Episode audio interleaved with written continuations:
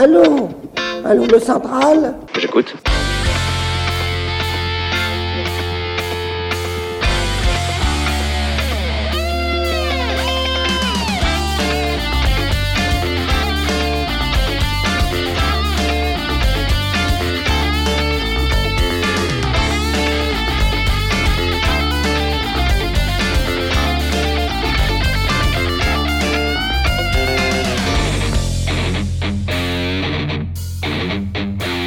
Bonjour, bienvenue sur ERFM pour cette nouvelle émission de Libre Antenne, émission qui a pour but de donner la parole aux adhérents, sympathisants et militants d'égalité et réconciliation.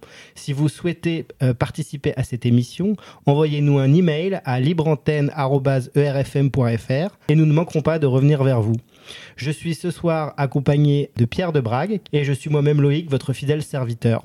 Bonjour à tous. Bonjour euh, Pierre, Salut. tout va bien? Ça roule, ça roule. On va donner la parole aux, aux adhérents, sympathisants. Voilà, ils ont des choses à dire. Exactement. Aux Français. Exactement. Donc on va commencer euh, avec Andy qui nous appelle euh, pour nous faire part de son projet de retour à la Terre. La libre antenne et RFM, les auditeurs ont la parole. Allô Andy, bonsoir, c'est euh, Loïc. Je suis accompagné de Pierre de Brague. Bonsoir. Tout va bien? Tout va bien, oui, et vous? Bah écoutez, ça va. Tu es, euh, tu es actuellement donc euh, sur euh, ERFM et tu nous avais envoyé un email pour nous faire part de ton projet de, de retour à la Terre. Euh, projet qui, qui est tout à fait qui s'inscrit tout à fait dans, dans la mouvance et dans l'esprit de égalité réconciliation et ben on voulait en savoir un petit peu plus si tu voulais partager avec nous ce, projet et, et nous expliquer un peu où tu en étais. Tout à fait. Alors, c'est un, projet que j'aimerais euh, partager avec vous parce que j'aimerais aussi euh, faire une annonce. Alors, tout d'abord, euh, peut-être pour commencer, je vais vous dire euh, depuis euh, combien de temps est-ce que j'ai ce projet-là? Ça fait. ça juste, une petite question. Toi, tu es, tu es adhérent à Égalité et Réconciliation? C'est ça, oui, je suis adhérent. D'accord. Et tu as quel âge? J'ai 27 ans. D'accord. Et tu, tu, es, tu es localisé où en France? Euh, J'habite en Saône-et-Loire. D'accord. Ah, je connais la Saône-et-Loire. très bien, très très bien. Euh, oui, donc ça fait euh, ça fait cinq ans que j'ai vraiment envie de, de faire un retour à la terre depuis que je suis euh, je suis revenu du Canada où j'ai vécu un an où j'ai travaillé là-bas dans l'éducation et, euh, j'en ai aussi profité pour voyager euh, voyager là-bas découvrir un peu le pays et puis euh, faire des faire des expériences un peu un peu euh, hors normes on va dire où j'ai vécu pendant un mois euh, en hiver euh, dans une tente avec euh, chauffage à bois Ouais. toilette sèche Un peu comme le film, euh, un peu comme le film Into the Wild. Voilà, c'est ça. Sauf que bon, j'avais quand même un, un approvisionnement euh, en nourriture. Ouais. C'était pas aussi drastique que le, le personnage du film, mais d'ailleurs, ça s'est mal terminé pour lui, hein, malheureusement. Oui. Bah, pas pour moi, heureusement. Et euh, au contraire, c'était une expérience vraiment formidable. Mais, le- tu te définissais comme un, comme un urbain, c'est ça?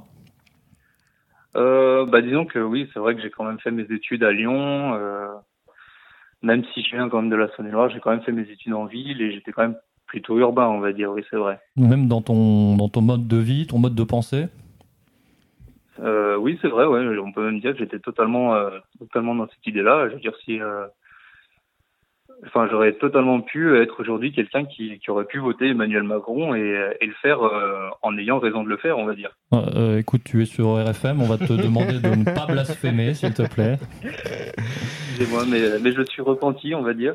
Mais non, mais c'est intéressant euh, la vision que tu pourrais avoir du retour à la Terre, parce que ce n'est pas euh, un retour uniquement matériel, c'est aussi une, euh, comment dire, un, un cheminement intellectuel, Et certainement. spirituel, peut-être. Voilà, c'est ça complètement. On va dire, c'est pas une nécessité, c'est-à-dire que j'aurais des possibilités de, m'arranger avec la société actuelle telle qu'elle est, mais euh, je choisis parce que, à mon sens, ce serait plus euh, plus sain, ce serait plus plus juste euh, de vouloir revenir à la terre. Et je sais pas si euh, tu as eu l'occasion de voir euh, une vidéo de, de, de Michel Drac qui donnait des conseils justement pour euh, les personnes qui souhaitaient, euh, comme toi, euh, initier un retour à la Terre. Il donnait des conseils très très intéressants, euh, notamment un où il expliquait qu'en fait il fallait pas euh, qu'il y ait une rupture brutale en fait entre euh, entre la vie qu'on a actuellement donc une vie de citadin connecté civilisé entre guillemets et une vie plus rurale proche de la nature. Et, il expliquait assez justement, il me semble, que ce, ce glissement devait se faire progressivement. Alors, euh, Andy, comment s'est déroulée la transition pour toi? Et d'ailleurs, mais euh, où en es-tu dans ton retour à la Terre? Parce que c'est vrai qu'on ne sait toujours pas. Tu as acheté Eh ben, un, un terrain? Bah, disons que je pratique actuellement la permaculture euh, sur un terrain que je possède. Donc euh, on va dire que je, je m'entraîne. Pour D'accord. l'instant, je- j'élabore les plans parce que j'ai l'intention de construire ma maison, de euh, voilà, de, de tout préparer, euh, de faire tout cela. Donc j'élabore le projet, mais c'est surtout que depuis quelques temps, j'ai vu que sur le forum, notamment avec des gens de Le forum d'égalité réconciliation, hein, voilà, le forum du site. d'égalité réconciliation, avec d'autres adhérents qui ont eux aussi envie de, de faire un retour à la terre, qui eux aussi se, sont face donc euh, aux difficultés que cela qu'on peut avoir dans cette situation-là, euh, ont envie de faire un retour à la terre, on va dire groupé, ce serait de partir euh, à plusieurs pour euh, pour faciliter en fait Bien sûr. ce retour. Bien sûr, parce que tu peux pas te retrouver seul, effectivement, c'est quelque chose qui doit se faire, qui doit se faire en groupe. Oui, ce serait plus intéressant de le faire en groupe et c'est vrai que de le faire en ayant pour socle commun l'association. Bien sûr, Euh, je pense que ce serait une bonne chose. tout à fait. Et du coup, euh, ton appel a été entendu? Alors, euh, mon appel pour l'instant n'est pas beaucoup entendu. On doit être 5 ou 6 personnes. Bah, C'est déjà pas mal. Bah, C'est déjà, pas mal. c'est déjà bien, oui. C'est déjà pas mal. personnes, c'est déjà pas mal, oui. si ce sont des personnes motivées, déterminées. Voilà. Oui. Bah, J'aimerais euh, ouvrir un peu plus, euh, voilà, euh, on va dire la porte vers le retour à la terre. Et, mais tu évoquais des, des difficultés, alors quelles sont-elles? Alors les difficultés, déjà, c'est euh, notamment trouver le, le bon endroit, euh, ensuite euh, trouver euh, le financement, vraiment élaborer le projet, parce qu'il y a plein de choses à prendre en compte.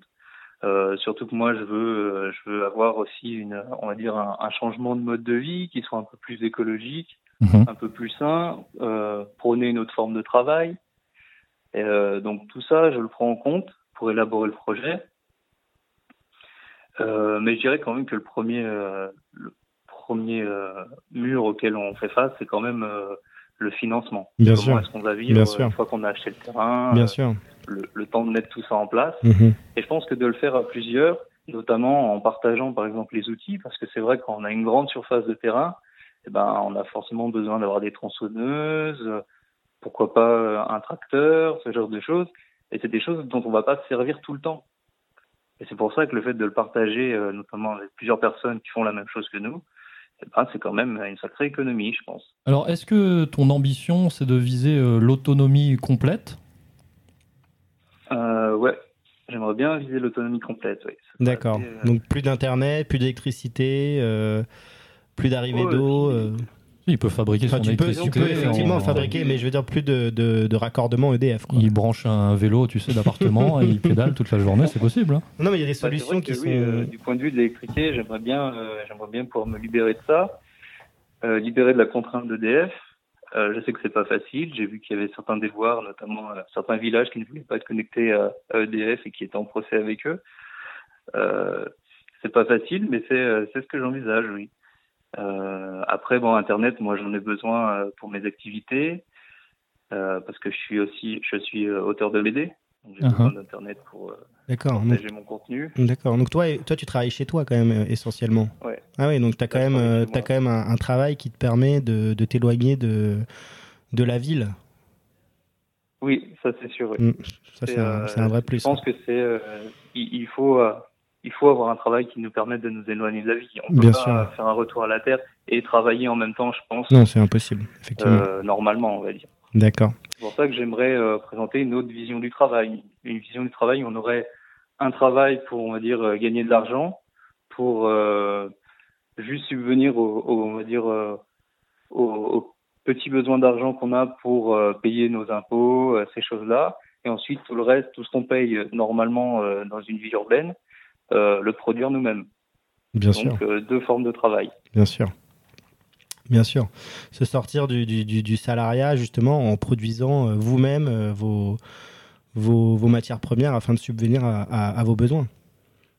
C'est tout à fait ça. Ouais, c'est bien.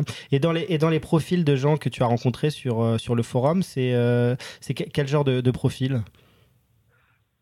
C'est un, peu, Bien. c'est un peu comme toi, euh, des, des... Des hippies?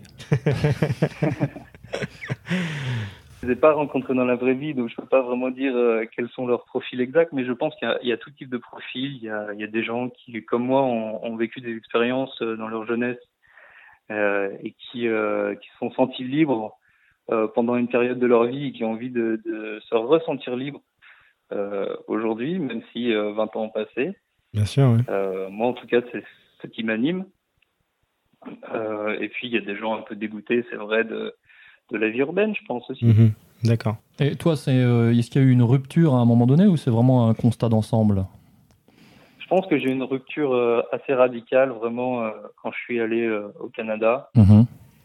quand je suis allé justement dans cet endroit euh, où j'ai vécu pendant un, pendant un mois, où vraiment je suis arrivé dans un endroit, euh, enfin, c'était la première fois que je découvrais les, les toilettes sèches, euh, j'ai découvert la vie sans électricité, sans, sans eau courante, Ouais. et euh, j'y ai pris goût, mais très rapidement en fait. En fait, tu es en train de nous dire que le Canada, c'est le Moyen-Âge. bah, disons que là où j'étais, c'était euh, c'était un peu ça. J'étais chez des gens qui voulaient vivre comme ça. Et c'était, c'était où exactement au Canada? Alors c'était en Ontario. D'accord. Ok. Voilà, je- Donc tu étais vraiment dans la pampa, quoi. Couper, euh, couper, couper des. bah, c'est les régions des Grands Lacs, Ouais, euh, super. Magnifique. au nord, euh, voilà. Euh, D'accord. Des petites communautés. Et si tu devais envisager donc euh, ce retour à la Terre, est-ce que tu as pensé à une région euh, d'ores et déjà? Tu aurais une préférence en France? Ou peut- ou peut-être en Europe Ou peut-être à l'étranger? La Saône-et-Loire, le Morvan, il y a des opportunités. Moi, après, j'ai pas de, j'ai pas de préférence. Ce serait plus facile pour moi de rester dans la région où je suis. Mais dans le Morvan, on- il y a Nicolas Fabre qui a, qui a initié son retour à la Terre. Je ne sais pas si tu Oui, as eu l'occasion de lire son, son excellent livre, d'ailleurs édité chez, chez Contre-Culture. Le guide de- du néo-rural, euh, mon retour à la terre. Effectivement, euh, plein de conseils pratiques dans cet ouvrage. Est-ce que tu l'as, tu l'as lu? Oui, je l'ai lu, je l'ai acheté. C'est un des premiers livres que j'ai acheté euh, sur le sujet. Et ça t'a Il servi est vraiment, euh, il est vraiment pratique. Et puis, oui, ça fait envie. J'ai vu aussi ses vidéos. Mhm. Euh, je pense que j'irai le rencontrer prochainement. Bah, si tu t'installes dans le Morvan, euh, vous serez voisins normalement. Ouais. Non, mais dans le Morvan, il y a des très belles forêts, hein, effectivement. C'est euh, Très belle forêt. il c'est une des- très belle, très belle région. Ouais, ouais, c'est une très très belle région. ouais. Euh, je pense de, de belles, de belles opportunités. D'accord. Et donc tu, Encore une fois, c'est vrai qu'il y a les seuls, les seuls dans le Morvan. Euh, c'est quand même euh, une aventure. Ça peut, ça peut faire peur. Ah ouais Justement, comment euh, réagit ton entourage? Euh, on va dire qu'ils ont à la fois des difficultés, à la fois ils comprennent euh, mon, mon envie de partir, parce que c'est vrai que la vie, la vie n'est pas facile, mais quand on a été élevé dans dans cette société où il faut absolument euh, travailler pour euh, acheter à manger, euh, forcément il y a, il y a un petit blocage, on va dire. Et au niveau de la, au niveau de la famille, tu, tu, tu, tu, es- tu, tu es célibataire, tu es marié, tu as des enfants? Non, bah, je suis, euh, on va dire, en concubinage, D'accord. encore marié. Et, et ta euh, copine, elle, elle en pense quoi de tout ça? Euh, Qu'est-ce qu'elle en pense? Euh, Elle veut se séparer? Non, non, non, elle veut pas. enfin, c'est vrai que c'est un bon point. Disons que elle, elle comprend, elle comprend ce que je veux faire. Elle voit les avantages, mais elle a, elle a peur parce que. Mais elle, pas- elle travaille peut-être, elle, peut-être qu'elle est, peut-être qu'elle Oui, a. elle, elle travaille. D'accord. Donc euh, Elle- effectivement, te suivre, ça lui demande quand même un, un sacrifice. Euh, oui Ben, non, par rapport à, par rapport à sa situation, quoi. Elle, sera, elle sera obligée de lâcher, lâcher son mais- boulot, quoi. Mais est-ce que c'est vraiment un sacrifice? Non, non, non, je- j'entends bien, mais, mais financièrement, euh, on peut entendre que ce soit un risque. Tu vois Oui. ce que je veux dire? C'est sûr que financièrement, elle peut, on peut penser que c'est un risque. Ouais. Tu sais, pour une femme, c'est très très dur de quitter euh, la, vie, euh, la vie urbaine, euh, la société de consommation, les magasins H&M, tout ça. Les, les, les ciné. euh, c'est un, c'est un très très grand sacrifice. Mais si elle t'aime, si elle, t'aime, elle le fera. L'avantage que, que j'ai, c'est que je n'étais pas seul sous la tente. Elle était avec moi Ah, euh, au Canada. Ah, d'accord. Donc elle voit elle exactement de quoi tu parles, en fait. Voilà. D'accord. Ok. Elle, elle connaît, on va dire, l'extrême. Elle, elle voudrait pas réitérer cette expérience. D'accord. C'était trop extrême pour elle? Elle pose une limite. D'accord. Pourquoi pas? Donc, je prends en compte dans l'élaboration de mon projet euh, ses désirs aussi. C'est une bonne chose, c'est une bonne chose. Est-ce que vous vous inscrivez dans une perspective de vie, c'est-à-dire que c'est vraiment du très long terme euh, Je parle pas de ton Ah couple oui. évidemment, hein, je parle de ce, de ce retour à la terre.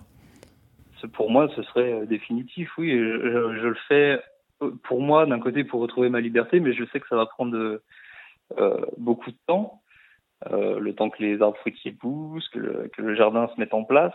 Ça va prendre peut-être 15, 15, 20 ans si je commence dans 5 ans.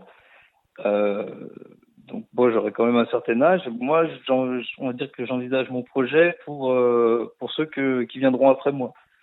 J'ai envie de léguer quelque chose qui soit qui soit utile. J'ai envie d'être dans une situation qui va me permettre d'élever mes enfants, de pouvoir leur faire l'école moi-même, euh, voilà, de, leur donner un cadre de vie sain, euh, tout simplement pour euh, voilà pour le pour le futur. Oui, c'est bien, super. C'est ouais, une belle. Et j'avais une question. Est-ce que tu, est-ce que tu, tu, as, tu as des connaissances ou des amis qui, qui ont, qui ont passé le pas? Est-ce qu'il, est-ce que toi et, ta copine, il vous arrive de, visiter des, des, des, communautés comme ça qui se sont, qui ont fait un retour à la terre en France ou à l'étranger? Alors, j'ai pas d'amis qui l'ont fait. Qui pourraient te servir d'exemple, en fait, et qui puissent te faire un retour d'expérience, qui pourrait être, à mon avis, très utile qui pourrait te dire c'est super dur, ne le fais pas.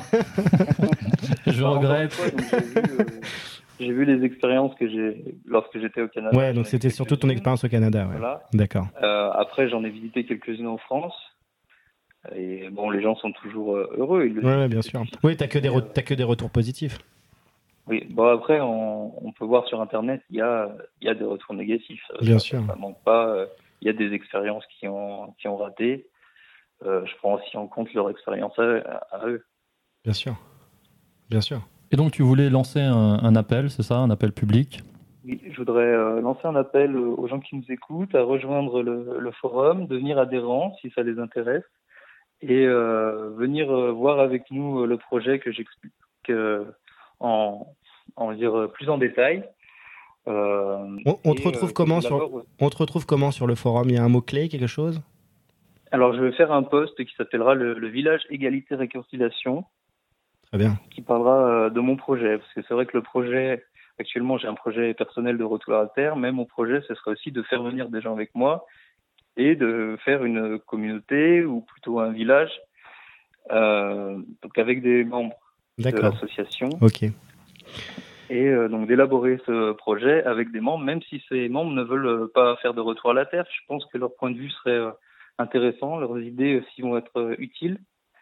Euh, parce qu'il y a des tas de choses euh, que je ne sais pas, surtout si ensuite le projet devient le projet de village ER, ce sera un projet encore plus gros. Euh, D'accord. Bon, bah, c'est parfait. Donc, euh, on te retrouve donc sur le forum d'égalité et réconciliation euh, sous l'intitulé Le village ER. Et je rappelle aux auditeurs que si vous voulez plus d'informations, n'hésitez pas à envoyer un mail également à libreantenne.erfm.fr en m'envoyant directement votre message que je ne manquerai pas de, de, de, transférer, de, transférer à, à Andy. Voilà. Donc, surtout, si ce projet vous intéresse, n'hésitez pas à nous contacter. Euh, et nous ferons suivre, bien évidemment. Voilà. Bah, je te remercie, Andy. Bah, merci à vous. Merci Andy, beaucoup. Andy, est-ce que tu veux passer un message à, ER, à Alain Soral euh, ou même euh, à d'autres personnes? Ben, je voudrais vous remercier, vous, vous toute l'équipe d'égalité et réconciliation, pour votre travail. Je pense que c'est pas facile. et je, vous, je veux que vous continuiez et que beaucoup de gens nous rejoignent. C'est un beau message, Andy. bon, bah, on, te remercie, pour tout, pour ce témoignage. C'était vraiment très intéressant. Et euh, bah, on, te rappellera. Comme ça, tu nous diras où t'en es euh, dans, dans, ce projet. On, on garde contact. Oui, oui, on peut te rappeler dans quelques mois pour, euh, pour en savoir pour un peu plus. Pour avoir les, avancées, ouais. Pour voir si t'as déménagé à Barbès, finalement. si ta copine t'a plaqué. Moi, je comprends pas ces gens qui fuient cette société. elle vous plaît pas, la France 2.0, les mecs? La France de Macron, elle vous, elle vous plaît pas? Je comprends pas. Ok, merci beaucoup. Bon, bah merci Andy. Hein. Et euh, à, à, très vite. Au revoir. Bye. Allô? Allô? La libre antenne et RFM, les auditeurs ont la parole. Ouais, super euh, témoignage de, de, Andy, là, vraiment intéressant. Je sais pas ce que tu en as pensé, euh, Pierre. Oui, oui, c'était vraiment sympa. C'est très sympa. Ouais. Donc on va rester un peu dans la même veine. On a, euh, on va, on va appeler Emmanuel, qui est naturopathe et qui a euh, lancé son activité en fait, qui s'est mis à son compte et euh, elle va nous expliquer euh, un peu plus en détail euh, bah, en quoi consiste effectivement cette, cette activité, si elle arrive à en vivre et, et les recommandations, les conseils qu'elle pourrait effectivement adresser à la communauté ER puisque effectivement ER via Au Bon Sens et même via Prenons le Maquis hein, finalement mhm. est assez investi, assez investi sur sur ces sujets. Donc c'est toujours intéressant de, de partager. Allô Allô, oui. Allô, Emmanuel Oui, bonsoir. Oui, bonsoir, tu es sur ERFM. Euh, e Je suis euh, Loïc, accompagné de Pierre de Brague. Mhm. Salut, Emmanuel. Eh bien, bonsoir. Comment ça va ça va très bien, merci. Donc euh, oui, on voulait échanger avec toi sur la naturopathie et euh, sur effectivement cette activité que tu avais lancée et qui euh, s'inscrit tout à fait euh, dans la ligne d'égalité-réconciliation. J'en parlais avec Pierre là avant de t'appeler, avec la, la, marque Au Bon Sens et, et, Prenons le Maquis. Donc effectivement, nous on est on est vraiment intéressés par toutes ces problématiques. Juste pour situer, tu, tu, as quel âge, Emmanuel? Alors moi j'ai à la fin du mois j'aurai 34 ans. Bientôt ton anniversaire.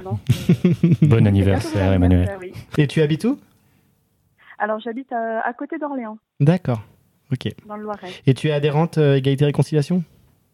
Oui, je suis adhérente, oui. D'accord. Bravo. Euh, Bravo. Un peu plus d'un an. Bravo. tu fais partie de la, la, grande communauté. C'est bien. Eh bien, merci beaucoup euh, de, me donner, de me donner cet espace de, d'expression. D'abord, bonsoir à tous les auditeurs de RFM. Donc, je m'appelle Emmanuel Baudry et ce soir, je vais vous parler en tant que naturopathe vitaliste. Alors, un naturopathe vitaliste, euh, c'est quelqu'un qui a une formation euh, dans une école agréée.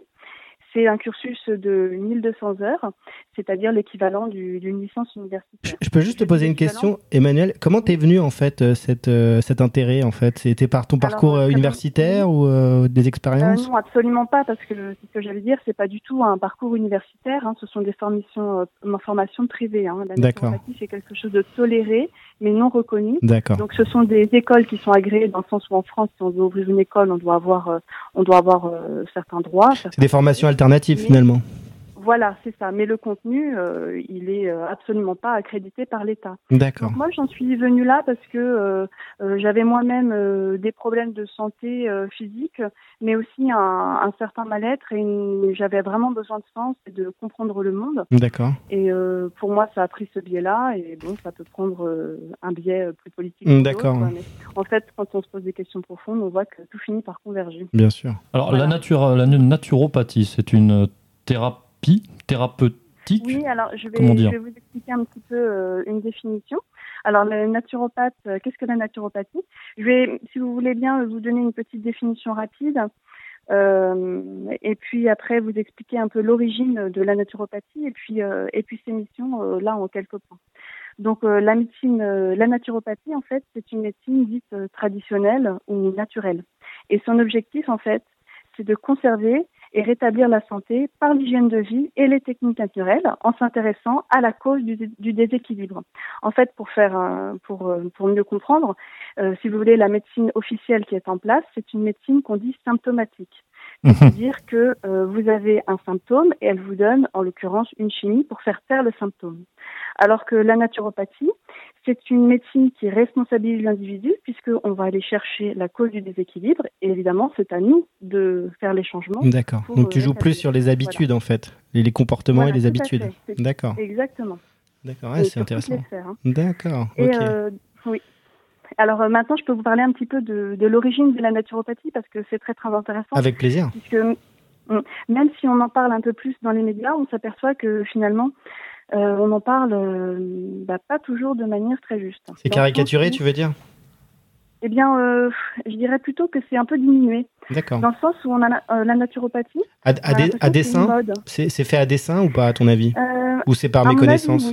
D'accord. À mon avis, c'est à mon avis c'est à dessin dans le sens où finalement, la santé d'État, l'allopathie, elle est assez excluante, c'est-à-dire qu'elle ne tolère pas les autres modes de pensée. Donc, euh, soit elle les anime, soit elle les ridiculise, soit elle les. Oui, et puis peut-être qu'aussi ça, ça permet, ça, ça réduirait un peu le business autour des, des, des, médicaments et des, des, grands labos. Oui, bien sûr. Je pense que ça doit jouer également. Oui, tout à fait. Et donc, euh, cette naturopathie, c'est pas du tout une mode, c'est pas nouveau. Euh, si vous voulez, c'est l'équivalent européen, on peut même dire euh, français, européen ou occidental, des médecines traditionnelles euh, chinoises ou ayurvédiques. Je cite mhm. là parce que ce sont les plus connus. Mais évidemment, tout peuple humain a une médecine traditionnelle. Et finalement, nous, on a l'impression qu'on n'en a jamais eu, ou qu'avant c'était que des charlatans. C'est complètement faux, évidemment. Euh, donc on a bien une médecine traditionnelle et euh, elle s'appuie pour les origines les plus connues sur euh, Hippocrate en fait, voilà, avec sa théorie des humeurs. Et les Grecs eux-mêmes tenaient leur savoir de, de la Haute-Égypte en fait. D'accord et on pourrait remonter encore comme ça, etc. Bon, après, c'est compliqué d'avoir des documents, mais on voit bien qu'il y a toute une tradition. Et en fait, toutes ces médecines, avant, elles étaient étroitement corrélées à la philosophie, à la morale, etc. Voilà. D'accord. On, ne séparait pas le, corps et l'esprit. Ouais, on séparait pas le corps et l'esprit, ouais. Tout à fait. Mais non, parce qu'en en fait, par définition, ils ne le sont pas. Bien sûr, tout à fait. Et, et moi, j'ai une question. Euh, est-ce que tu pourrais nous donner un, exemple concret, euh, pratique, euh, d'application de la naturopathie? Par exemple, j'ai un peu mal aux pieds, moi. j'ai cru, que tu allais dire autre chose. Bon, alors là, c'est mécanique. Il faudrait, il faudrait que j'en sache un peu plus. Alors, je vais vous donner un exemple. Mais à savoir que euh, finalement cet exemple, euh, euh, comment dire, la naturopathie, le, c'est un éducateur de santé. Donc normalement, on reçoit la personne en face à face et on lui donne des clés de compréhension. Il y a des clés de compréhension universelles et puis après il y a des clés de compréhension individuelles qui font que la personne devient autonome. Mais après, effectivement, il y a les clés de compréhension universelles. Par exemple, je vais vous parler d'un d'un mal assez courant et très handicapant. On va parler d'eczéma. Mmh. Il y a beaucoup de gens qui ont des problèmes de peau et qui ont un eczéma. Donc moi, en tant que naturopathe, je vais poser euh, des questions, donc effectivement pour, pour enquêter sur la personne, pour comprendre comment elle fonctionne individuellement. Mais je sais déjà que l'eczéma, si c'est un eczéma qui est plutôt rouge et plutôt sec, je sais que euh, à ce moment-là, il y a un certain type de toxines et euh, je sais que les reins ne fonctionnent pas très bien. Et si par exemple c'est un eczéma qui est purulent, ou si, euh, c'est-à-dire, vous savez, un peu, un peu suintant, à ce moment-là, je sais qu'au niveau du foie, des intestins et de la vésicule, il y a des engorgements. Donc après, les engorgements, ils peuvent venir de plusieurs choses. C'est-à-dire que c'est soit une manière erronée de s'alimenter, et bon, il y a toujours des erreurs au niveau de l'alimentation, surtout mmh. aujourd'hui, et je vous en parlerai un peu plus pourquoi après. Et évidemment, ça peut être aussi le monde des émotions puisque, euh, par exemple, on sait que euh, aux reins sont, euh, sont associées les, les, énergies de peur, par exemple. Mhm. Donc, si on a beaucoup de peur dans sa vie, etc., l'organe va moins bien fonctionner. Si on mange trop de produits carnés, trop de produits acides, les reins ne fournissent pas, et après, donc, on a un encrassement, et le corps va chercher à évacuer, en fait, les toxines, puisqu'il ne peut pas les garder à l'intérieur pour bien fonctionner, et il va créer un eczéma. D'accord. Donc, en fait, c'est une espèce d'enquête. On remonte. Donc dans, dans, le deuxième cas, tu, tu joues sur l'alimentation. Euh, mais, euh, mais si c'est une déficience des reins, concrètement, comment, tu peux, comment tu peux intervenir? Parce que je comprends bien euh, l'aspect alimentation. Effectivement, on s'empoisonne avec ce qu'on mange et, et, ça, et ça a un effet direct sur, sur sa santé. Et, et, et, sur sa peau ou sur, sur, même sur ses cheveux, ça je comprends très très bien. Mais quand il y, a, quand y a vraiment des troubles, sur, par exemple quand il y a une, une, déficience des, des, reins, concrètement, comment tu peux mhm. intervenir? Alors, euh, en fait, je vais voir. Des reins ou d'autres choses, hein, c'est un exemple que je prends. Oui, oui, les reins, par exemple, prenons. Une ablation, non? Voilà, exactement. Bah, on, enlève, la médecine moderne, il y a un problème, on enlève, on supprime. oui, c'est vrai. C'est vrai que c'est une de leurs méthodes, que nous n'approuvons pas. Mais a priori, pour nous, si une organe est là, c'est qu'il a quand même une il fonction. A une fonction on ne comprend pas exactement tout de suite pourquoi. Donc, en prenons les reins. Donc, c'est là que je veux dire qu'il y a deux dimensions, c'est-à-dire qu'il y a Évidemment, nous ne sommes pas égaux. Vous avez des gens qui vont avoir une, hygiène de vie qui, a priori, peut paraître très délétère, et pourtant ils fonctionnent parce qu'ils ont une certaine vitalité. Mhm. Et puis d'autres, eh ben, ils sont nés avec des reins un peu moins costauds. Donc ceux-là vont devoir faire plus attention dans leur hygiène de vie, c'est-à-dire euh, manger peu de viande, euh, manger pas mal de légumes pour drainer, etc. Mhm. En fait, on va toujours utiliser des agents naturels. Mhm. Et puis, euh, effectivement, quand on C'est un peu la permaculture du corps, en fait. Exactement, mais bien sûr, c'est l'écologie du corps, la permaculture du corps. C'était le concept du jour. oui, oui, non, mais c'est tout à fait lié, bien sûr. D'accord. Oui, quand on fait du jardinage bio et, et, a fortiori de la permaculture, on s'aperçoit que c'est exactement la même chose. D'accord. Voilà. Ok. Donc évidemment, le, le, mode de, le, comment dire, l'objectif du naturopathe vitaliste, c'est d'être un éducateur de santé, de rendre les gens autonomes dans leur santé pour eux-mêmes et leur famille, en leur donnant des clés de compréhension, de réflexion, d'analyse. Et, donc toi, tu t'es mis à ton compte, tu as, tu as lancé euh, ton affaire, si je puis dire. Oui, et, ça. Euh, et tu arrives, tu arrives à en vivre? Oui, alors euh, je, Il y a une demande? Donc moi, quand j'ai, oui, il y a une demande, ça c'est, c'est certain, c'est tout à fait croissant. Euh, les gens se rendent compte de plus en On plus. On parle pas de croissant, hein. ils se, ils se, ils se, comment dire, ils se rendent compte qu'ils sont empoisonnés euh, de toutes parts. Mhm. Et puis euh, beaucoup de gens viennent aussi aux médecines naturelles. Pourquoi? Parce que les, comment dire, la, médecine officielle n'a pas de réponse pour eux. Mhm. Si vous prenez quelqu'un qui a un eczéma, moi je me rappelle de quelqu'un qui était venu me voir pour ça, il me dit bon sang, il avait de l'eczéma depuis sa naissance, il était vraiment né avec. Et donc ça lui avait, c'est très handicapant au quotidien. Bien hein. sûr, bien sûr. Ça lui a un peu empoisonné la vie. Et puis, il est venu me voir et euh, il était sceptique, mais en même temps, c'est quelqu'un qui aimait euh, le défi. Donc, il s'est dit, bon, moi, par contre, je vais appliquer. Je, voilà, je veux voir expérimenter. Et ça a fonctionné. C'est-à-dire que, voilà, il a suivi les étapes et ça a fonctionné. Et donc, il était bluffé et, et c'est lui-même qui est revenu me voir et il m'a dit, si je mets bout à bout tout ce que ça a coûté d'efforts et d'argent à la société, alors qu'en fait, c'était si simple, il n'a pas non plus révolutionné toute sa vie, euh, voilà, c'est impressionnant. Donc on voit bien que c'est un fonctionnement. Et c'est pour ça que moi je fais des liens entre ma pratique de naturopathe et le combat d'égalité et réconciliation, puisqu'on voit bien, on sait bien que finalement le système en place a une vision euh, libérale de l'individu, pas seulement de la société, évidemment. Mercantile aussi. Oui, mercantile. Ça va ensemble. Ça, va, ensemble, oui. Oui. oui, oui. Et je dirais que ça va même plus loin dans le sens où euh, finalement, ce libéralisme fait qu'on veut des résultats à court terme. C'est-à-dire que on veut euh, la personne qui prend sa, qui prend son médicament et qui ravale son symptôme. En fait, elle est valide tout de suite pour aller travailler, vous voyez? Mhm. Et à la fois, les, les, effets négatifs à long terme font que sa vie va être diminuée. Donc, on voit bien qu'une personne qui euh, augmente sa productivité et qui euh, raccourcit sa vie, finalement, elle est, euh, elle est intéressante pour le système libéral. Bah, et même la fin de sa vie, si elle est très malade, on sait qu'elle va rapporter de l'argent au système de santé. C'est une manière de régler le problème des retraites, hein. c'est sûr. Oui, tout à fait, tout à fait. Mhm. Et donc, euh, juste pour, euh, pour finir sur ma question, donc toi, c'est beaucoup de bouche à oreille, j'imagine. Alors Ta clientèle. Oui, exactement. Moi, je trouve que c'est le plus intéressant parce qu'effectivement, les gens euh, viennent vous voir parce que ils savent que vous avez aidé des personnes de façon concrète et voilà. D'accord. Ok. D'accord. Et donc pour les gens qui nous écoutent et, qui, et qui, souhaiteraient euh, bah, euh, faire une formation ou, se lancer, tu, tu, aurais des conseils à leur donner? Oui. Alors je leur dirais de d'aller sur internet et de et de voir les différentes écoles. Alors finalement, la naturopathie quand même, je leur dirais d'être vigilant à l'effet de mode. Parce que comme je disais, c'est pas une mode, c'est une philosophie profonde. Et euh, mais, mais comme c'est euh, comment dire, les gens s'intéressent euh, plus ou moins profondément aux choses, il y a toujours des gens pour vouloir faire de l'argent. Donc c'est-à-dire que il y a des gens qui vont pas aller en profondeur. Voilà, donc ça va être plutôt on va être dans le remède naturel, on va être mhm. dans le remède naturel plutôt que dans la remise en question de la personne. D'accord. Et en fait, donc voilà, je pense qu'il faut voilà, se renseigner et puis sentir un peu la, la philosophie euh, qui est proposé. Ça c'est très intéressant parce qu'effectivement il y a une euh, comment dire le, marché euh, met la main et récupère voilà, une récupération du marché et une détérioration du message que tu livres. Exactement. C'est pour ça que tout à l'heure je disais soit elle exclut finalement cette cette santé d'État, soit elle exclut les autres, soit elle les, les ridiculise, soit elle mhm. les diffame en faisant peur aux gens. Donc ce sont autant de techniques qui, qui la laissent seule sur le marché. Hein, de toute façon, c'est interdit. Moi, je fais pas de la médecine. Hein. on fait, euh, on est, on fait, on est des thérapeutes, on fait de la santé, on est toléré, mais on fait pas de la médecine. Mhm. Et par définition, ça ne nous dérange pas parce que on n'a pas du tout leur méthode et ça ne nous intéresse pas. Bien sûr. Normalement.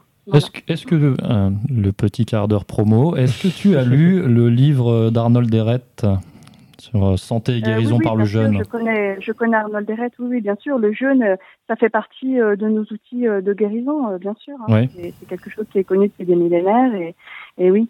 Et en fait, c'est là qu'on voit toute la sagesse du corps et de la création, puisque quand on laisse, quand on laisse le corps faire, eh bien, il se guérit tout seul. Et en fait, toute la naturopathie est, basée sur ce principe. Le principe d'homéostasie, c'est ça? Oui, le principe d'homéostasie, et c'est le principe de favoriser la, le principe de guérison. La régénération. C'est-à-dire que le corps, la régénération, le corps va toujours vers la vie. Et euh, si vous voulez, si vous avez une hygiène de vie qui est délétère, vous empêchez les forces de guérison. Mhm. Si vous avez, si vous, comment dire, si vous avez compris les lois de l'univers et de la nature, vous allez pouvoir favoriser les forces de guérison qui sont en mhm. vous, en chacun de nous. sans, sans, influence extérieure, euh, finalement, le corps revient euh, toujours à l'équilibre par lui-même, en fait. Oui, oui, voilà, ça c'est le jeu, mais aussi on peut avoir des influences extérieures avec euh, bah, toutes les plantes potagères, les plantes médicinales, euh, et voilà. Ok. Bon, bah écoute, merci beaucoup pour ce témoignage, c'était euh, vraiment passionnant.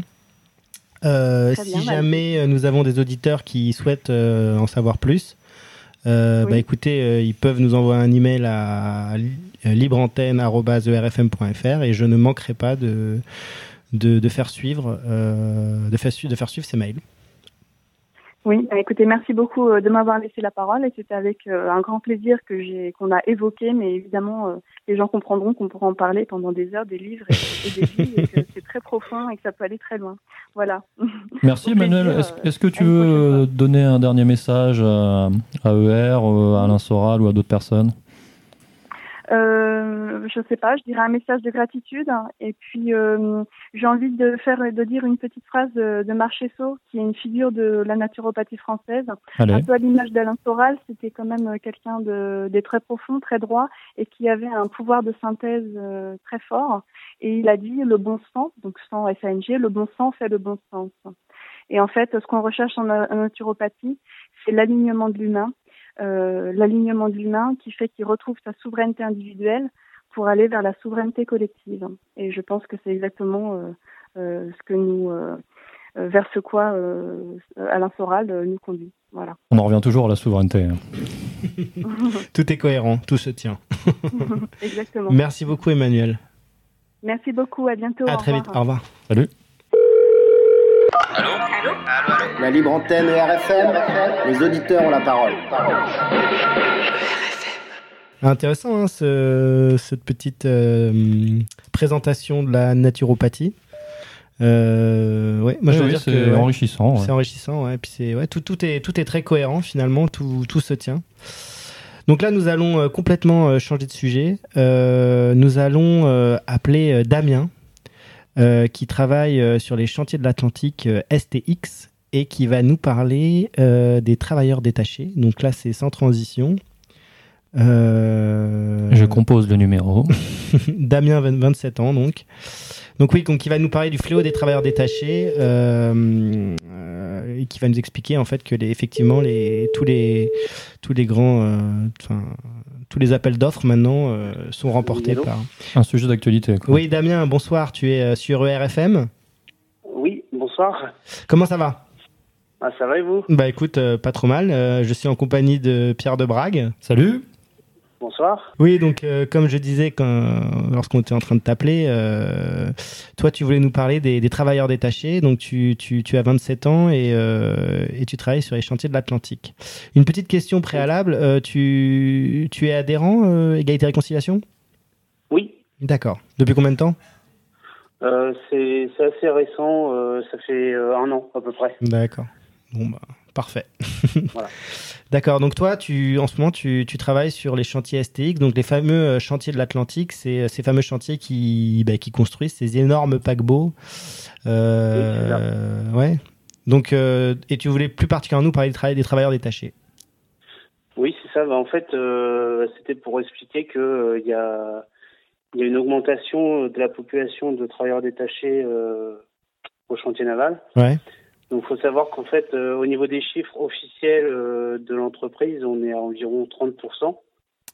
30% des, euh, du, du, enfin, du, de la force de travail, tu veux dire?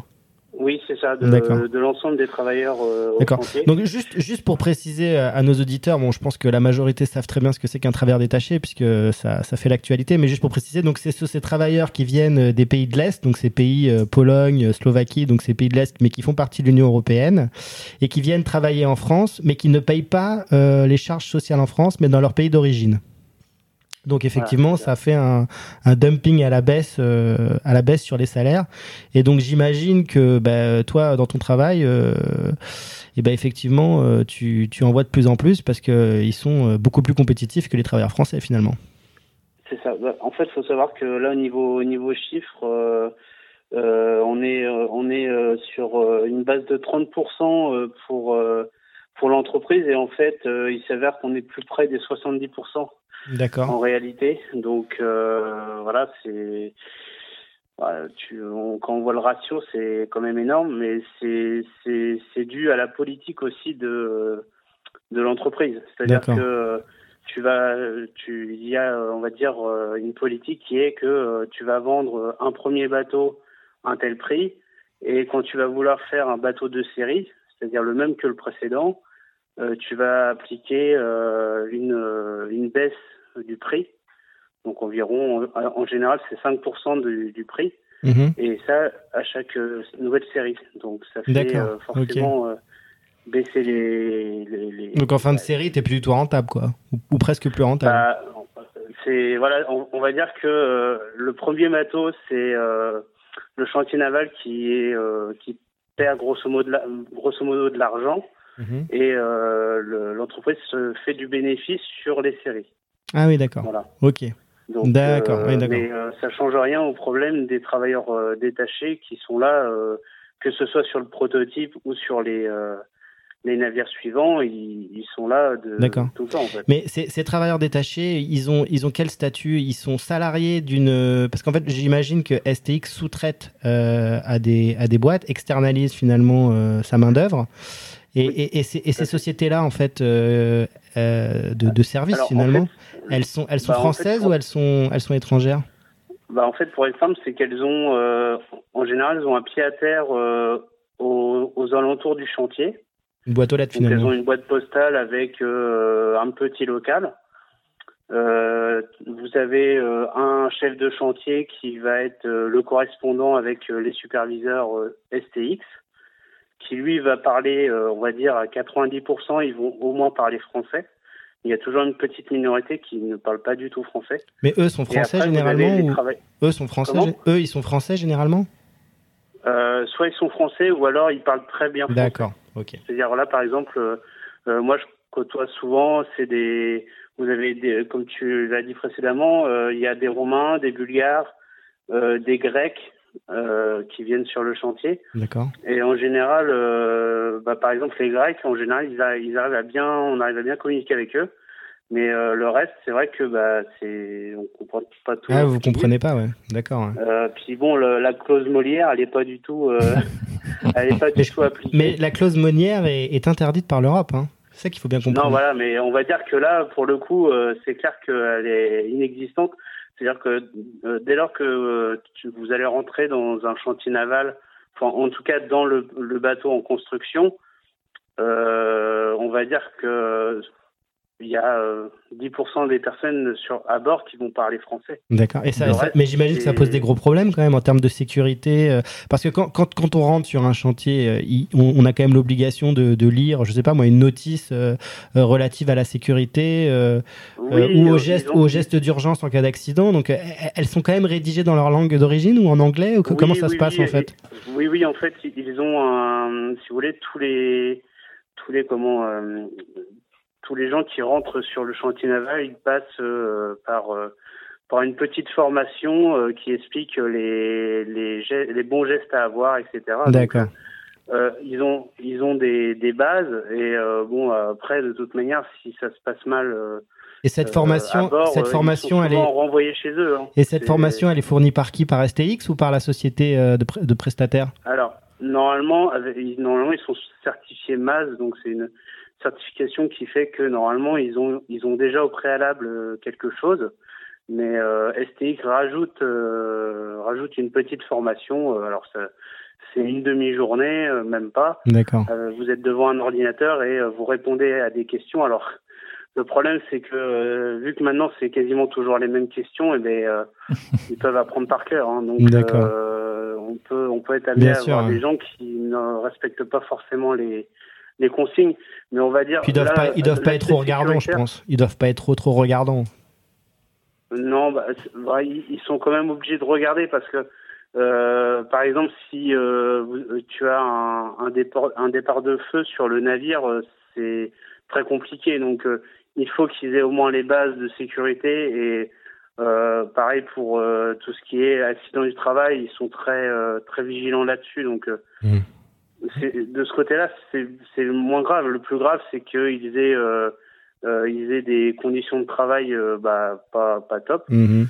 Et, oui, parce que, finalement, finalement, enfin, est-ce que, est-ce est-ce qu'on leur donne les tâches les plus ingrates est-ce que, est-ce que finalement, enfin c'est une question un peu bête hein, que, je, que je pose, mais est-ce que vraiment ils sont alloués aux tâches les plus ingrates ou finalement ils, ils occupent n'importe quel type de travail qu'un que, n'importe qui bah, pourrait, n'importe quel Français pourrait faire Il n'y a pas beaucoup de, de travailleurs détachés cadres, c'est-à-dire c'est grosso modo, c'est des ouvriers, mhm. on va dire, qualifiés un minima parce qu'il faut savoir faire des choses, c'est-à-dire soudeurs, peintres, des gens qui vont poser l'isolation, etc. Donc ils ont des petites formations, mais euh, comment dire, c'est quand même euh, des gens euh, peu qualifiés ou pas mhm. qualifiés et qui oui qui effectuent les, les, tâches les plus difficiles. Par exemple, peindre une capacité dans un bateau, c'est très compliqué. poser de l'isolation, bon c'est un peu moins compliqué, mais on, on, est amené à respirer des choses sur le bateau qui sont. il y a des risques sanitaires. Il y a des risques sanitaires. Oui, voilà, il y a des il y a des gros problèmes à ce niveau-là. Euh, il y a des retombées euh, COV. Enfin voilà, c'est mhm. C'est assez compliqué à ce niveau-là. Mais bon. Euh, et, et, moi j'avais j'avais une question à te poser. Donc euh, si, si on devait comparer euh, donc les, les, salaires par exemple entre un, un travailleur détaché venu de l'est et, et, et, un travailleur français, on est on est à combien de, de ratio en fait? Il y a combien d'écart pour être très concret en fait pour que les gens comprennent? Je pense je pense alors la, la, officiellement on est censé un travailleur détaché est, censé être payé au, minima au SMIC euh, du pays, donc normalement le SMIC français. Mais euh, moi, de ce sans les charges sociales en fait, donc euh, un, un, SMIC. Oui, voilà, donc forcément ça baisse quoi. Mais moi, de ce que j'en entends, ils sont à 5, 6 euros de l'heure. Ah ouais. Des fois c'est moins, ça dépend. Et un travailleur français, il est à combien? Bah, C'est brut, brut ou net? Alors là, je parle en net, je suis désolé. D'accord. Ouais, ouais, non, mais je sais pas, on va dire, euh, ça va commencer à 10 euros, environ 9-10 euros. Mhm. Donc euh, forcément, déjà, il y a une différence. Euh, il y, a une, grosse différence. énorme. bien sûr. Et, ce qu'il faut, ce qu'il faut rajouter aussi, c'est que un, un, grec ou un ou un polonais, on va on va lui demander de travailler pas 35 heures, on va lui demander de travailler 50 ou 60 heures semaine. Mais parce qu'il il, est pas censé respecter la législation du travail français en fait, là, ou, bien c'est qu'il y a un flou juridique ou, c'est juste pas appliqué? Bah, Je sais pas comment ça se passe, mais euh, je, je, sais qu'il euh, y a, y a des, des, gens que je connais euh, qui, qui travaillent 60 heures semaine. D'accord. Et ça, c'est toutes les semaines. Hein. C'est pas qu'une fois la semaine. C'est pas pendant la livraison du bateau. Là, par exemple, le, le MSC Meraviglia va, va s'en aller. Bon, là, il y a, y a, énormément de monde sur le sur le bateau, mais de manière générale, ils travaillent 50 ou 60 heures par semaine. Donc, ils se ramènent euh, pour euh, gagner de, suffisamment d'argent, ils, ils, font plus d'heures. Et de toute manière, en fait, ils n'ont pas le choix. C'est-à-dire que c'est comme ça ou, ou, alors ils s'en vont. Moi j'ai des gens qui ouais. et c'est vrai ce qu'on dit qu'ils dorment euh, bah, ils... dorment dans les camionnettes sur les parkings, c'est vrai ça, c'est ce que disait, je m'en rappelle Nicolas Dupont-Aignan euh, qu'il était il avait visité bah, je crois que c'était le chantier de l'Atlantique d'ailleurs et il expliquait qu'effectivement les les mecs dormaient à plusieurs dans des camionnettes. C'est vrai ça ou euh, tu l'as vu toi? Il y a il y a alors j'ai pas il y a effectivement il y a quelques personnes qui ont des des camping-cars. D'accord. qui sont au niveau du, du parking. Mais euh, grosso modo, de ce que j'ai pu en voir, c'est souvent il y a des il y a un ramassage euh, de des ouvriers. Donc euh, tu, tu, as un grand trafic qui vient, qui les amène. Ils sont ils sont pris en charge. Ils sont 10, 12, 15 par par camionnette et après ils partent dans les. Alors je sais que il y a des locations qui sont faites sur Saint-Nazaire et après c'est tout ce qui est alors je ne sais pas si je peux citer une marque, mais par exemple c'est les Apart City, les, ouais, compagnies, le mmh. Baku, c'est tout ce qui coûte le moins cher au niveau euh, euh, au niveau euh, logement. Sûr, Et après c'est eux par contre qui vont euh, qui vont s'acheter la nourriture. Donc déjà il y a un manque à gagner à ce niveau-là parce que du coup ils, ils achètent de la nourriture au prix français, alors que bien sûr. Bah, déjà euh, c'est un manque à gagner pour eux. Quoi. Et, et j'ai une dernière question. Et les, syndicats, euh, la CGT, tout ça, euh, quelle est leur position et quelle est, quelle est leurs actions? Bah, ils avaient ils avaient soutenu un, une personne. Alors moi, j'étais pas encore arrivé au chantier. Je sais qu'ils avaient soutenu des travailleurs détachés qui avaient eu qui avaient eu des problèmes. Euh, Donc en fait, ils, adoptent, ils adoptent finalement la même, euh, la même euh, politique qu'ils ont avec les, les sans-papiers, quoi. C'est-à-dire qu'en fait, ils, ils, sont plutôt, ils sont plutôt accueillants, quoi. Ils sont plutôt dans, dans, le compassionnel. C'est ça, ils ont une compassion, mais on va dire. ils, sont ils sont pas très gênants finalement pour pour le patronat, Pour l'entreprise, non, mm. bah, c'est-à-dire que pour faire tourner l'entreprise et pour pour que même les gens qui sont à la CGT, ils aient leur ils aient leur 13e mois, ils aient ce qu'ils ont d'habitude, ils enfin ils sont pas très enfin j'ai moi depuis que je travaille j'ai jamais vu une manifestation de la CGT ou de Force mhm. ouvrière qui se trouve au chantier euh, manifester parce qu'il y avait des travailleurs détachés. Par contre euh, dans les billets euh, je, toutes les semaines il y a un billet euh, à l'entrée avec des tracts etc de la CGT ou de Force ouvrière euh, qui parle de temps en temps des travailleurs détachés mais détachés mais c'est pas c'est pas leur c'est pas leur credo principal quoi c'est c'est minoritaire par rapport au reste. Le, le problème, c'est après, c'est le, le, salaire même des gens de, de SX hein, qui, qui, est, qui est bas. Voilà. bien sûr. Alors moi, j'avais deux questions. Est-ce que cette, euh, cette concurrence et du coup cette cohabitation plus ou moins forcée, est-ce que ça crée des tensions, euh, comment dire, euh, juste au point de vue humain déjà entre vous? Comment ça se passe? Euh, bah déjà, il y, a un, y a un problème, c'est au niveau euh, de la confrontation avec des femmes. Uh-huh. C'est-à-dire que maintenant, on a et maintenant, il y a beaucoup, il y a de plus en plus de, de femmes au chantier naval. C'est, enfin, des travails, euh, enfin, du travail, par exemple, en supervision. Une femme peut tout à fait faire de la supervision. Et quand elle est confrontée à des gens qui viennent de l'Est, qui n'ont pas forcément la même culture et euh, qui sont euh, un peu brutes, il hein, faut dire ce qu'il y a. Il y a quand même des, des gens peu recommandables dans cette population-là pas tous, hein, je, je généralise pas. Hein, je, je, prends quelques cas que je connais. Je sais que euh, ça, ça, ça, en est venu aux mains, quoi. Ouais. Ah Mais euh, bon, après c'est c'est euh, au niveau entre entre tu parles entre deux ouvriers, un français et puis un, un étranger, c'est ça? Oui, par exemple. Oui. Euh, bah j'ai pas j'ai pas vu euh, comme ça, mais c'est vrai que derrière ça va ça va discuter. bah un Français pourrait très bien faire ce que euh, la personne fait. Bien sûr. Euh, la concurrence déloyale. Si, si, on, oui, voilà, c'est ça. Si on mettait les moyens nécessaires, c'est-à-dire, euh, je sais pas, par exemple, quelqu'un payer 2000 euros net pour euh, poser de la, de la, de, la, cloison ou des choses comme ça, euh, poser de l'isolation. Euh, on proposerait ça en français en faisant une petite formation. Euh, je pense qu'il y aurait possibilité. Hein, sûr. Si le, si le, salaire suit, effectivement, il y aurait, il y aurait, voilà, bien ça, mais c'est le coût de la main d'œuvre sur un sur un bateau, je ne connais pas la proportion, mais c'est énorme. Hein, et, et, ma deuxième question, c'était est-ce que euh, tu as remarqué une expansion de comment dire de, de ce flux euh, depuis euh, ces dernières années Est-ce qu'il y a un moment où il y a une il y a une rupture Est-ce que ça s'est accéléré? Ah non, c'est constant. Si tu veux. Euh, tu as des pics au niveau des livraisons du bateau, forcément. Mhm. Alors là, il y a, c'est, c'est, je sais pas le chiffre exact, mais on peut être euh, amené à être 2000 sur le bateau. Et sur les 2000, tu vas avoir 80-90% euh, de, de travailleurs détachés. Le, on va dire le, le comment dire, en, en ouvrier pur, euh, il y en a pas beaucoup de STX. Hein. C'est, c'est souvent des gens qui sont avant, qui sont au pré-montage du bateau, etc. Où là, il y a des gens de STX, mais après, à bord, en emménagement, etc. C'est c'est rare qu'il y ait des entreprises françaises, euh, enfin ou en tout cas avec du comment dire du personnel français euh, à bord. Ouais, ouais, c'est souvent de la supervision. La supervision est gérée par des Français. Ok, ok. Ou par euh, des gens qui parlent français. Mais après, au niveau ouvrier, c'est souvent c'est c'est du travailleur détaché. Et, et l'augmentation, enfin, il n'y a pas forcément d'augmentation parce qu'en fait, c'est c'est comme ça depuis Enfin, moi, je, je parle avec des collègues qui ont 20 ans de, de boîte. Moi, ça fait, ça fait pas longtemps que j'y suis. Euh, il y a toujours eu des travailleurs détachés et voilà. Mmh. Ouais, puis ça va, ça va pas s'arranger là avec euh, le gouvernement Macron ah pro-européen. Bah ça risque même d'empirer de, malheureusement. En tout cas, merci beaucoup. hein. Merci beaucoup pour bah, pour ce témoignage. Malheureusement, on pourrait en parler des heures, mais euh, on est on est pris bah, par le temps. Désolé. ça va pas aller en s'améliorant en tout cas. Non non, mais merci beaucoup Damien en tout cas. Merci beaucoup pour ton témoignage. C'était vraiment très intéressant d'avoir la vision des gens qui sont sur le terrain et, et pas uniquement ce qu'on ce qu'on peut voir ou entendre à la télé à la radio. Damien, euh, Vas-y Damien, est-ce que tu veux de donner un petit message à ER ou à Alain Soral?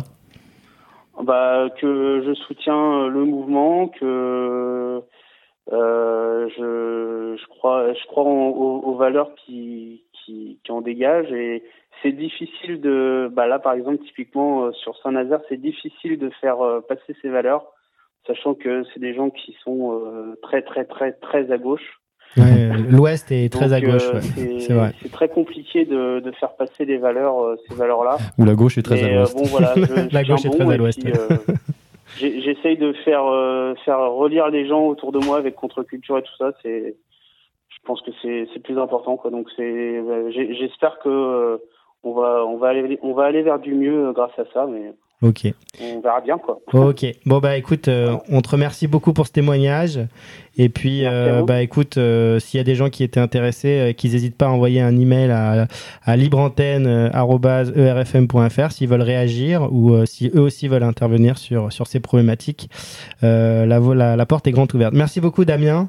on te souhaite une bah, très bonne soirée et, et à bientôt. Ok, merci. Au revoir. Bonne soirée. Salut. Au revoir. Allô Allô Allô, La libre antenne RFM, les auditeurs ont la parole. J'incite vraiment euh, tous les auditeurs à, à, ne pas hésiter à nous contacter donc euh, sur le mail libreantenne tout attaché si vous souhaitez effectivement euh, réagir ou rentrer en contact avec les différentes personnes qui, qui, qui, sont passées ce soir à, à l'antenne.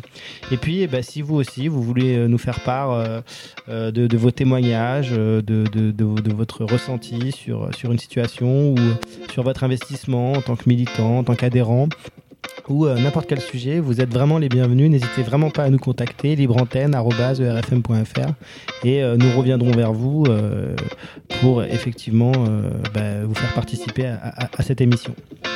Pierre, un dernier mot? Bah écoute, je crois que c'était une excellente première émission. Bah écoute, euh, on a fait ce qu'on a pu. et euh, je suis persuadé qu'on va avoir de nombreux euh, témoignages, éclairages dans les semaines qui suivent. Donc on va se retrouver la semaine prochaine peut-être La semaine prochaine avec grand plaisir. Allez. Bon, très bonne soirée à tout le monde et à très vite. Au revoir. À plus.